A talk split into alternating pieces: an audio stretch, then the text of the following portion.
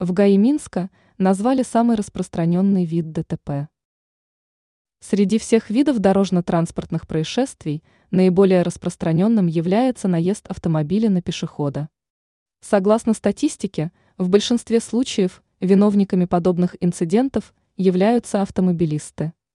Речь идет о водителях, которые превышают скорость и нарушают правила проезда пешеходных переходов.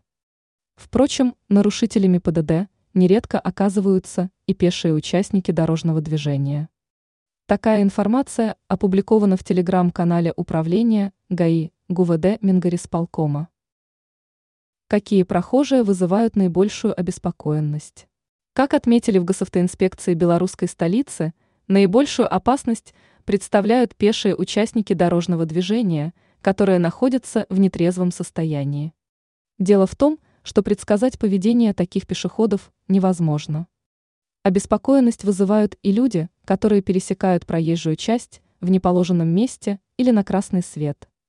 В ведомстве подчеркнули, пешеходы становятся виновниками ранее упомянутого вида ДТП более чем в 30% случаев.